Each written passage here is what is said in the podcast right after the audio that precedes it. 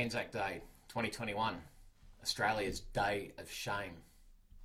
A supposed conservative New South Wales government has a higher priority on Mardi Gras than they do on Anzac Day. Welcome to my cast.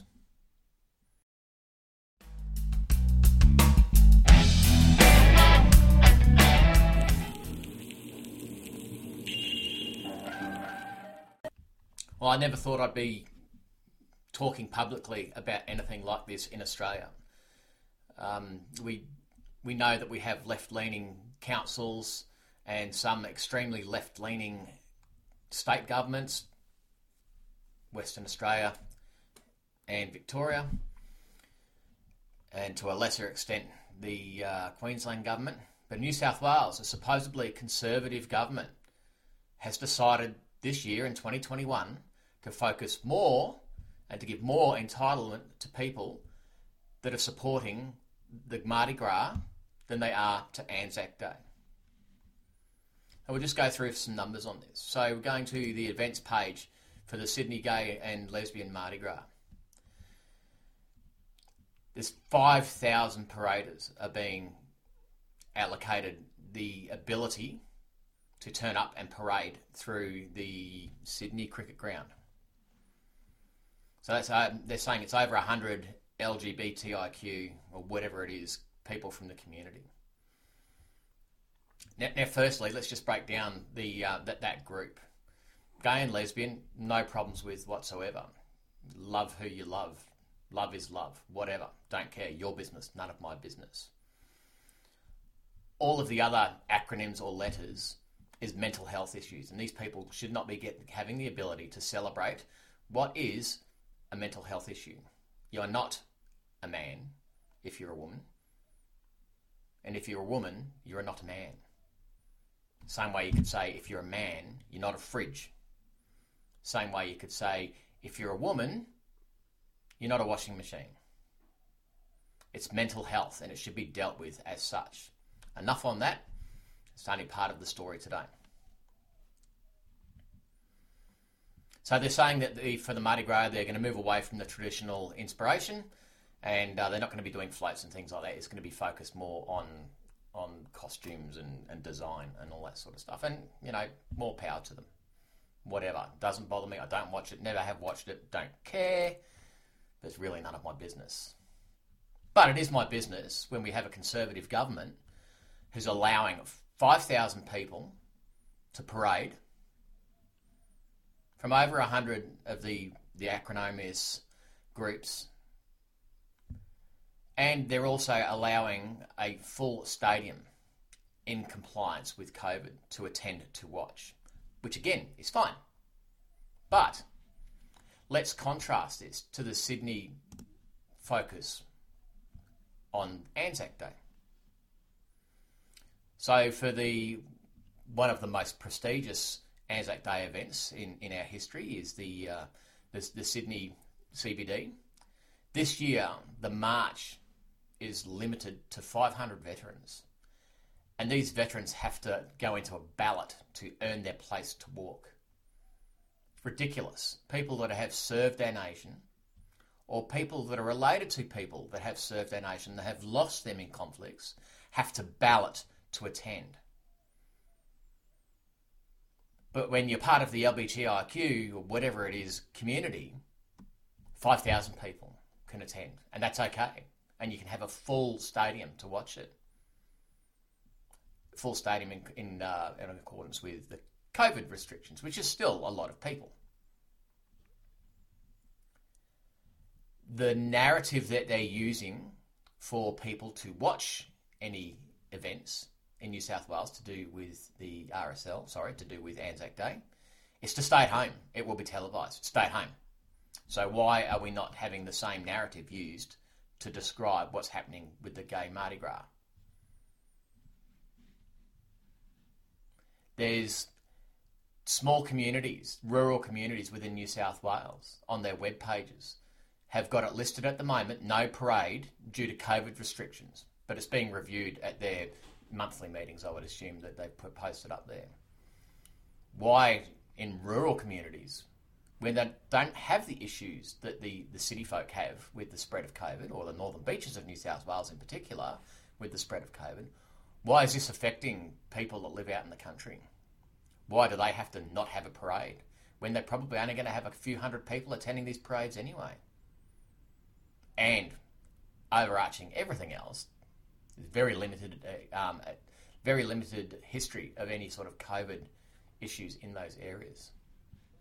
And they're still, in regards to dawn services, the, the New South Wales government is still recommending people avoid going into the public for their dawn services and to attend them at the end of their driveways.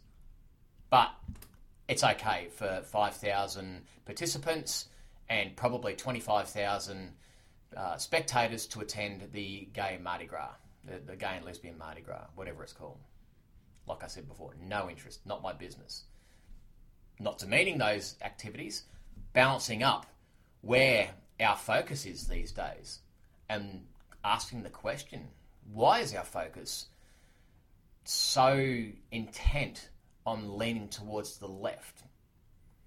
And if that is the case, which it is the case, as people that don't sit on the left, what do we need to start doing? Well, we need to start screaming and yelling.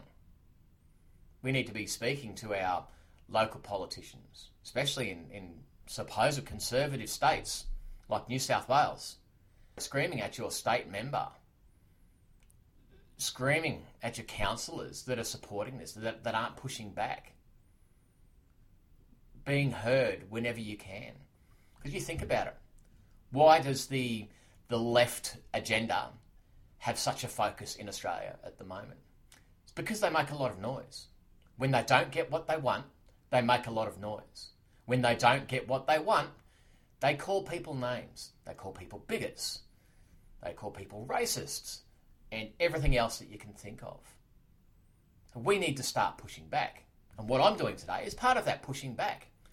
I am expressing to you my beliefs. My beliefs are what I said to you before gay, lesbian, whatever. Love is love. Love whoever you like. But if you think you're a fridge, you're not a fridge. You're biologically a male or you're biologically a female. Why has this been forced down us? It's been forced down us because they make a lot of noise about it. And if you dare have an opposing opinion to them, there's something wrong with you. You're a racist or you're or you're pretty much well a Nazi. And I've been called a Nazi before by people, by people that have been in the army. One of the reasons why I'm so passionate about this is because Anzac Day is very important to me. It's not important to me for a personal reason, as in to do with my relationship when I was in the army.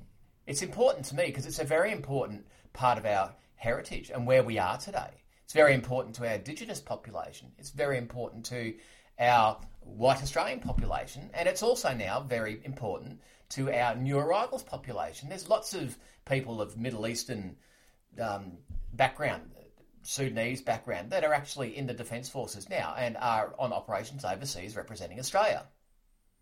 And that will form a part of our culture and our history. It's not going anywhere. So, why are we having to not have adequate memorial, also celebration, and the opportunity to celebrate our history? Shame, shame, shame on the New South Wales government. Uh, just hang your head in shame. You managed to come up with a plan so that the, the Mardi Gras could go ahead. But you're just saying to the RSLs, sorry, you're just going to have to cull your numbers. You're going to have to restrict it. Where is your priority? If I was living in New South Wales, which I would never do unless when I was posted there in the army briefly, I would be embarrassed. I would be embarrassed and I would be asking for heads to roll within my government. It's an absolute atrocity. Shouldn't be happening. Imagine trying to explain this to a, a six or eight or ten year old boy or girl who six years ago lost their father or their mother in a conflict overseas. And imagine being the sole surviving parent of that child, having to explain to them that, sorry, dear, this year, same as last year, We cannot march in memory of mum or dad because of the dangers that are surrounding us with COVID. But then little Johnny or Jenny turns around and says, Oh, yes, mum, but look, on the web page here, it's saying that the gay Mardi Gras is going ahead and there's lots of people that are attending it. How would you explain that to that young person? I wouldn't even try. I wouldn't even try. And you wonder why the left keep on bleating on all the time about that the right are becoming, or people even in the centre, are becoming more prone to be right. It's because you have to be to get a voice. The centre doesn't really exist anymore. There's extreme left and extreme right. If you sit anywhere in between, you don't have a voice. You can't say anything. Or if you do say anything, especially when you sit on the right, you get called names, you get sworn at, you get threatened. You start talking facts to them. You start getting, getting, getting called names, you start getting threatened. Where is this country going? So, as I said before, what we need to be doing is we need to be having a voice. This is not good enough. It's probably too late for 2021 now. But moving forward, as a country, we need to unite. All of us need to unite. Indigenous population, white colonialists, if you want to call us that, new arrivals, even the LBGTIQ, etc. Because there are people in the Defence Forces that are representative in this area. Yeah, let your, your Mardi Gras go on. All for it, as I said before. Not interested, have no interest whatsoever. But that's my perspective, my opinion. Why are we hell bent on trying to remove our history or restrict people from celebrating our history? We need to speak up. The time is now. It's in the in the United States. It's probably too late. They've left it too long. We're probably ten years behind the states in regards to our outlooks on these sorts of things and to do with culture. We need to have a voice now before it's too late.